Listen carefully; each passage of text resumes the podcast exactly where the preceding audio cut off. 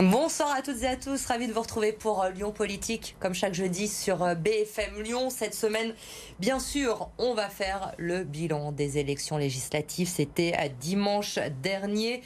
Pour ces élections, vous avez élu, je vous le rappelle, 14 députés qui nous représenteront dans le Rhône à l'Assemblée nationale pour les cinq prochaines années. Qui sont-ils?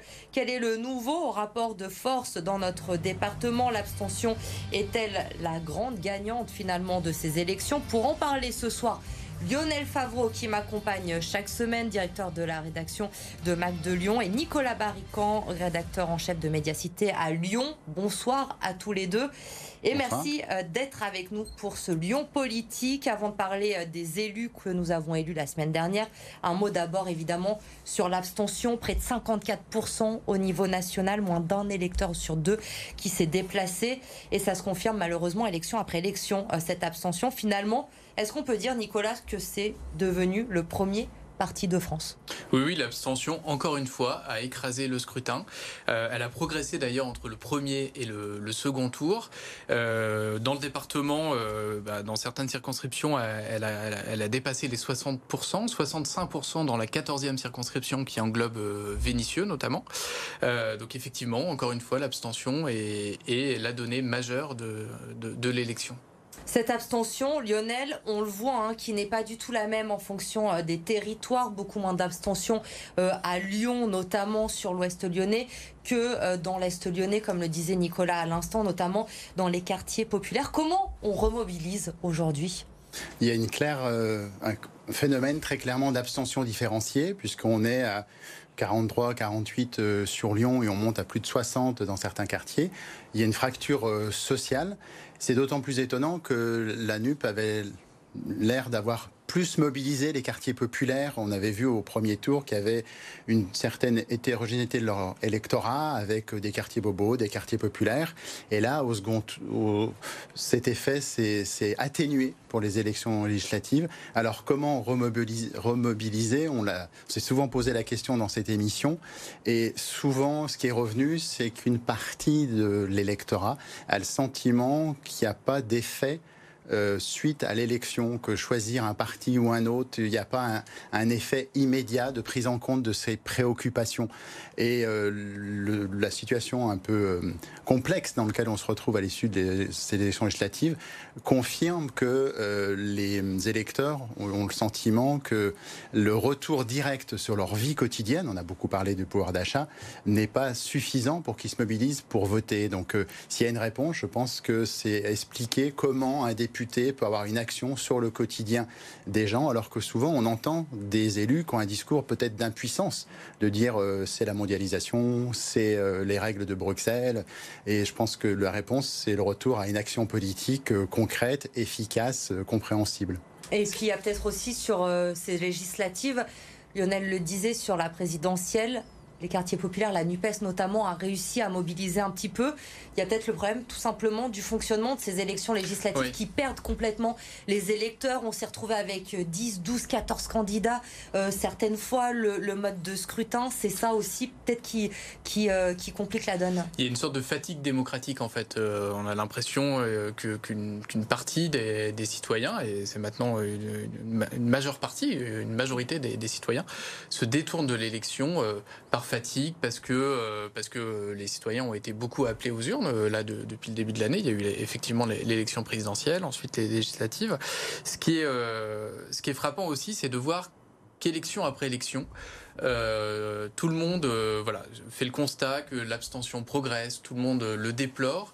Euh, il y a des solutions sur la table. On pourrait, enfin, pourrait s'inspirer de, pays où on peut voter par anticipation, où on peut voter par correspondance. On pourrait simplifier l'inscription sur les listes électorales. ça fait des années et des années qu'on débat de, ces sujets-là. les politiques ne, s'emparent pas de, ces sujets-là et, c'est tout parti confondu parce que ça fait des dizaines d'années maintenant que, que l'abstention progresse. Et pourtant, il y des solutions. Enfin, en tout cas, on pourrait, on a euh, contrairement euh, à la, vous savez, la fameuse phrase on a tout tenté contre le chômage, on n'a pas tout tenté contre l'abstention. Et euh, c'est assez déprimant de voir que bah, que qu'aucun de, nos élus, enfin qu'aucun gouvernement ne, prend ce, problème à bras le corps. Est-ce que c'est pas l'enjeu justement, Lionel, des deux prochaines années notamment, il n'y aura pas d'élection jusqu'aux européennes? Est-ce qu'il n'est pas temps que les politiques là on a le sentiment quand même qu'ils ont compris qu'il y avait un problème. Il va falloir réformer les institutions. C'est maintenant qu'il va falloir le faire. Alors il y a des points techniques, mais il y a peut-être aussi des élus qui s'habituent à cette abstention parce que finalement, euh, pour une partie, ils sont issus d'une certaine classe euh, plutôt aisée, plutôt formée, plutôt diplômée. C'est ce qui a un peu cassé euh, la Nupes avec des élus plus, plus atypiques par rapport au profil habituel. Et je pense qu'une partie de la classe politique peut s'habituer à cette abstention. Après tout, du moment qu'ils sont élus, on a vu, il y a eu des polémiques au moment des municipales. Au régional, on en a parlé un peu moins. La présidentielle, on a eu le sentiment qu'il y a une remobilisation de l'électorat. Mais je pense que la classe politique a tendance, au-delà des discours de regret, euh, à s'habituer à cette. Alors, il y a des euh, Arnaud Montebourg il y a quelques années, euh, Mélenchon récemment et d'autres ont parlé de fonder une quatrième république, sixième, euh, sixième république, pardon, parce que la retour à la quatrième, voilà, exactement. Parce et, le, blocage était de dire si on a un régime trop parlementaire, il y aura un blocage des institutions, ce sera le retour à la quatrième république, alors que la cinquième république plus présidentielle, etc. Donc il y a deux choses. Est-ce qu'on se lance dans une réforme dans la crise actuelle? Est-ce que les gens seront vont être réceptifs à des discours sur une réforme constitutionnelle, c'est quand même un peu intellectuel, mais est-ce qu'on ne peut pas aussi réformer la pratique de la politique, c'est-à-dire qu'il y a des possibilités en cours de mandat de démarches, par exemple, participative? On a vu la grande déception de la Convention citoyenne pour le climat, où euh, Emmanuel Macron dit j'appliquerai euh, en gros sans, modification vos propositions, et puis après une partie euh, passe à la trappe. Donc je pense qu'il y a d'abord une, évolution à faire en termes de méthode de gouvernance euh, politique et peut-être de refonder. Il y a des gens, je ne sais pas ce qu'en pense Nicolas Barrican, qui ont proposé qu'au-delà d'une certaine abstention, on refait des élections. Ça annule le scrutin. Voilà, on refait des élections va sans on va les Voter, on va aller voter tout le temps. Donc il y, a plein de, il y a plein de solutions techniques qui ont été évoquées, mm. mais je pense que la position, la question de fond, c'est le rapport du citoyen avec l'homme politique. Est-ce qu'il lui fait confiance? Est-ce que l'homme politique l'écoute? Euh, on a vu au moment des Gilets jaunes bah, des députés comme Jean-Luc Fugit aller à leur contact, faire des débats assez musclés, et d'autres, au contraire, euh, plutôt essayer d'éviter le débat. Est-ce que vous pensez, Nicolas, que les politiques aujourd'hui sont prêts à étudier euh, ces changements, à faire évoluer nos, institutions? Alors je pense qu'ils ont tout intérêt à faire évoluer euh, ces institutions, parce que sinon on va se retrouver avec des phénomènes euh, type gilets jaunes de, façon régulière. les gilets jaunes, c'est aussi l'expression de, bah, de, cette part de, la population qui ne, qui ne trouve plus de, mode d'expression dans les urnes et qui, qui s'exprime autrement. Donc, j'allais dire, ils y ont un intérêt, mais c'est aussi, enfin, c'est impérieux pour, euh, pour la démocratie de, d'enfin se pencher sur ce, phénomène de l'abstention. Et, pour rebondir sur ce que disait Lionel, euh, on constate aussi qu'il n'y a pas eu d'effet NUP euh, ou NUPES, je ne sais pas comment on dit, ici on dit peut-être NUPES. Mélenchon dit NUP, je crois. Mélenchon dit NUP. Il y a pas ça dépend si on est plus France Insoumise ou écologiste. Bon, alors il n'y a pas eu d'effet Nouvelle Union Populaire sur l'abstention. si on regarde sur des circonscriptions comme, comme la 14e où Idir Boumerti a été élu, donc candidat euh, mm. France Insoumise euh, NUP, euh, bah, l'abstention est très très haute. Donc il n'y a pas eu de. Voilà, on aurait pu enfin, il y avait une nouveauté dans cette élection, c'était cette, cette coalition de gauche. On aurait pu. on un sursaut de, remobilisation, de, mobilisation, et ça n'a pas été le cas. Je rejoins Nicolas là-dessus. Le soir du premier tour, beaucoup de personnes se sont étonnées que NUP et En Marche quasi à 25% l'un et l'autre. Il y avait dans les projections qu'on ont un peu modifié les électeurs. Il y a pratiquement une centaine de députés de différence. Mm. C'est euh, difficilement compréhensible. Évidemment, on peut l'expliquer de manière institutionnelle. C'est un scrutin uninominal à deux tours. Mais quand on en parle à des jeunes, euh, notamment ceux convoqués pour la NUPES, ils sont assez étonnés en disant, bon, puisque c'est plutôt des gens plus âgés qui votent En Marche ou LR Est-ce que les votes des plus âgés comptent plus que le leur? Il y a une vraie fracture. Et finalement, euh, certains euh, disent aujourd'hui que les électeurs ont fait une sorte de semi-proportionnel, d'une dose de proportionnel. C'est peut-être là aussi euh, le message. C'est que, là, je le rejoins totalement, Nicolas, quand les contestataires ne sont pas représentés à l'Assemblée nationale, quand ils se sentent pas écoutés, on les retrouve dans la rue. Donc il y a un vrai risque de, de crise sociale à la rentrée. Alors on va regarder justement ce que ça donne chez nous dans le Rhône. 14 députés élus, 7 députés pour la majorité euh, présidentielle sous le nom d'ensemble, 4 députés pour la nouvelle Union populaire écologique et sociale et 3 pour les républicains. Si l'on met de côté l'absence euh, du euh, Rassemblement national, on va en reparler après du, du RN dans cette émission, finalement c'est assez assez représentatif des résultats nationaux, ce que l'on a vécu dans le Rhône. Oui, oui. Alors, donc, on assiste à un recul de la majorité présidentielle. Il faut rappeler que en 2017, on avait 12 députés sur 14 euh, qui étaient euh, de la majorité présidentielle de, la République en marche. Donc effectivement, euh, c'est assez représentatif de la tendance nationale, un recul du macronisme, mais en même temps, euh, bon, euh, une majorité qui termine en tête, qui résiste. Thomas Rudigoz a été réélu avec un petit écart. enfin, donc effectivement, le le, Rhône, euh, les résultats du Rhône, sont assez conformes moins pire à la que prévu pour les macronistes. Exactement, oui, oui, je pense que au soir du premier tour, euh, ils imaginaient peut-être pas euh, garder la moitié des, postes de, du Rhône. Hein. C'est quand même Lionel moins bien qu'il y a 5 ans. Nicolas le disait, 12 députés sur 14 en 2017. Est-ce que c'est clairement finalement un message aussi envoyé à Emmanuel Macron?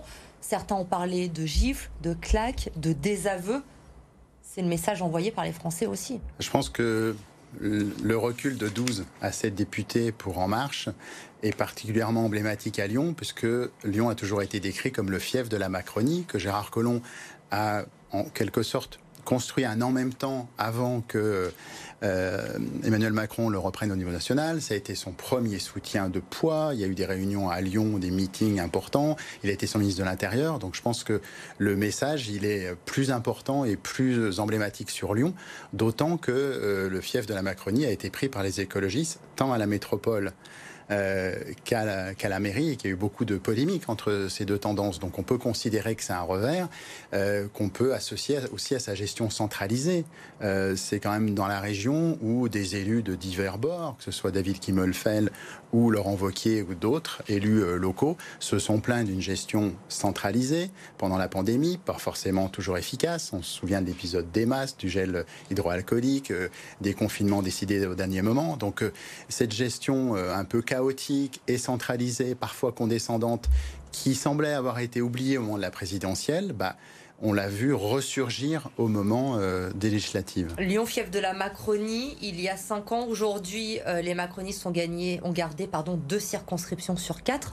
Seulement Thomas Rudigo sur la première et Anne Bruniera mmh. sur la quatrième. Marie-Charlotte Garin et Hubert Julien Laferrière, même si c'est un cas particulier. Hubert Julien Laferrière, on va le rappeler, il a été élu il y a cinq ans sous l'étiquette de la République En Marche. Il est passé écologique. Mais tout de même, quand on voit ces résultats, on peut dire qu'aujourd'hui, Lyon a viré à gauche alors, ce qui est frappant, c'est entre 2017 et, 2022, euh, c'est de voir que la Macronie, localement, euh, s'est euh, consolidée en dehors de Lyon, en fait. si on regarde les scores de Blandine Brocard dans la cinquième circonscription Val-de-Saône, de Jean-Luc Fugier au sud de l'agglomération ou de Thomas Gassiou, là, dans les monts du Lyonnais, ils font des scores au-dessus de 60%. Donc, ils ont été réélus et très, très bien réélus.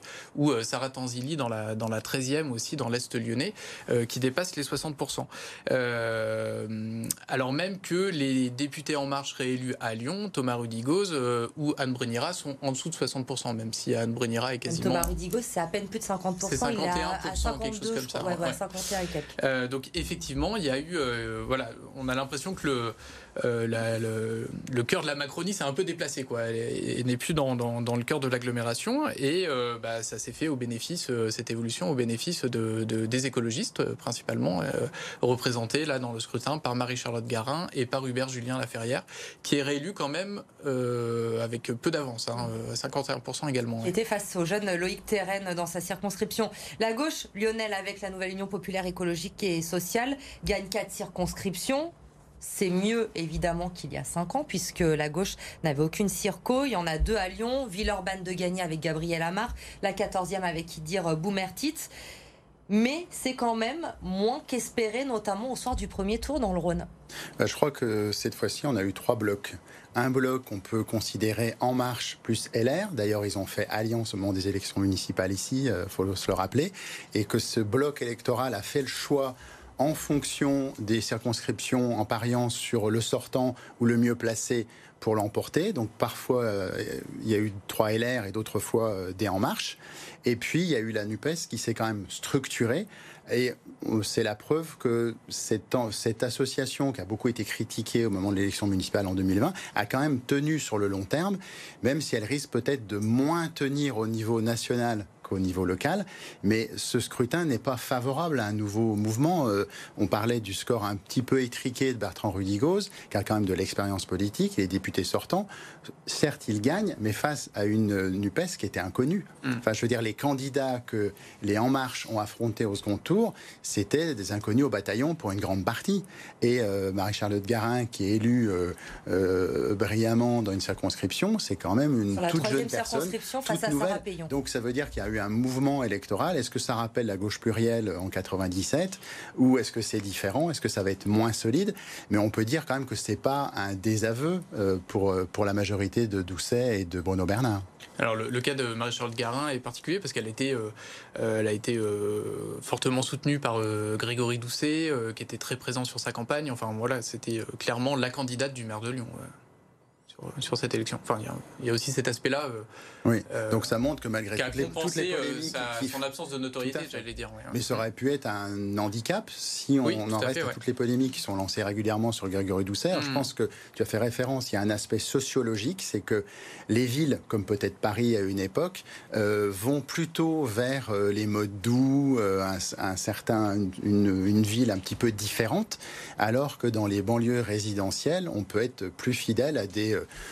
concept un peu plus classique que défendre En Marche, peut-être moins radicaux, hmm. radical, euh, que défendre En Marche ou LR, d'où le déplacement euh, de... C'est quand même des euh, LR qui ont été élus des maires à, Saint-Priest. Là, il n'y a pas eu de phénomène macroniste ou municipal. Les LR, justement, on en vient, ce sont les trois derniers représentants dans le Rhône. Alexandre Portier dans le Beaujolais, Nathalie Serre qui a été réélue et Alexandre Vincendé dans la 7e circonscription. C'est donc un représentant de plus qu'en 2017 pour les Républicains. Dans la région, 19 candidats LR au second tour. Ils ont tous été élus également. Est-ce qu'on peut considérer, euh, Nicolas, que c'est quand même une victoire pour la droite républicaine dans le Rhône, en tout cas, et dans la région, au vu des résultats de la présidentielle. Oui, oui, c'est clair. Euh, je pense que les LR étaient, euh, étaient les, élus qui avaient le sourire euh, dimanche dernier. c'est assez paradoxal parce que si on regarde au niveau national, le groupe LR recule, hein. mais malgré tout, ils apparaissent comme les, grands gagnants du, du, Il y avait un côté tout le monde content le soir. Oui, c'est ça. il y avait un peu ça. alors, Alexandre Vincendé représente effectivement le, la conquête dans le département là pour pour les Républicains. Bon, dans une configuration euh, particulière, puisque donc la députée sortante euh, n'a pas été qualifiée euh, pour le second tour, Anissa Kader. Donc il se retrouve face à, à Abdelkader Lamar hein, pour, pour la France insoumise, et il a bénéficié du soutien de la majorité présidentielle. On savait que avant même le premier tour, il y avait des, des, discussions, des échanges, voilà, sur le sur le cas Vincent D. donc voilà, il y, a, il y a aussi cette, ce contexte-là qui a joué et qui explique son score euh, face, euh, face au candidat de la NUP. Alexandre Vincent Lionel, justement, ça pourrait être l'un de ces députés, les républicains, qui pourrait rejoindre euh, la majorité présidentielle à l'Assemblée nationale pour ces coalitions dont on parle, euh, pour euh, aller voter du côté de, la République en marche? Alors effectivement, sur ces élections présidentielles, il y a des enseignements nationaux mais aussi locaux. Alexandre Vincendet en est un bon exemple puisque en tant que maire, il s'est gagné une certaine, il a acquis une certaine légitimité qui lui a permis d'être élu député face à une députée en marche sortante et il a ouvertement dit que il était prêt à travailler avec le gouvernement tout en revendiquant son identité LR. Mais euh, on a un moment euh, entendu dans les médias que Jean-François Copé était assez isolé. En fait, il y a Jean-François Copé, il y a Alexandre Vassandet, il y a Gaël Perdriau, le maire de Saint-Etienne, qui propose des pactes sur un certain nombre de thèmes au gouvernement. Donc Alexandre Vincendet, au niveau de Lyon, comme peut-être euh, Colomb à une époque avec En Marche, sera peut-être en avance sur cet axe LR-LREM qu'on a vu à l'œuvre aux élections municipales à Lyon et qu'on voit plus ou moins se dessiner au moment de cette élection euh, présidentielle. Mais attention, j'ai interrogé Jean-Luc Fugic le soir du, premier, du second tour. il, m'a dit attention, euh, moi je suis un social-démocrate, a déclaré Jean-Luc Fugit. Chez LR, il y a aussi Eric Ciotti, donc Alexandre Vincendet peut-être, mais Eric Ciotti non. Donc euh, est-ce qu'on va vers une scission de LR ou des accords ponctuels, des votes ponctuels, un petit peu comme le souhaite Emmanuel Macron aujourd'hui, des votes au cas par cas. Ça, c'est un, questionnement qui peut aller jusqu'au blocage de l'Assemblée. Oui, et puis euh, Emmanuel Macron euh, a mis la balle dans le camp des LR euh, hier soir avec son allocution en disant en gros, bah, dites-moi ce que vous voulez faire. Quoi. Donc clairement, les, prochains jours vont être animés parmi les républicains. La balle est au centre, en tout cas entre LR et... et on va voir, en tout cas, effectivement, ça va être animé. On l'a vu dimanche soir également, messieurs, ces élections confirment qu'il y a aujourd'hui trois blocs, hein, clairement, en France. On a les macronistes au centre, la nouvelle Union populaire écologique et sociale emmenée par euh, la France insoumise et Jean-Luc Mélenchon, et euh, l'extrême droite de l'autre côté avec euh, Marine Le Pen. Chez nous, le Rassemblement national n'arrive pas à percer. Hein. On le sait, aucun candidat n'était qualifié au second tour, même si dans l'Est lyonnais, c'est passé très près, puisque on se souvient qu'Alain Pêchereau a échoué à cinq voix seulement du second tour.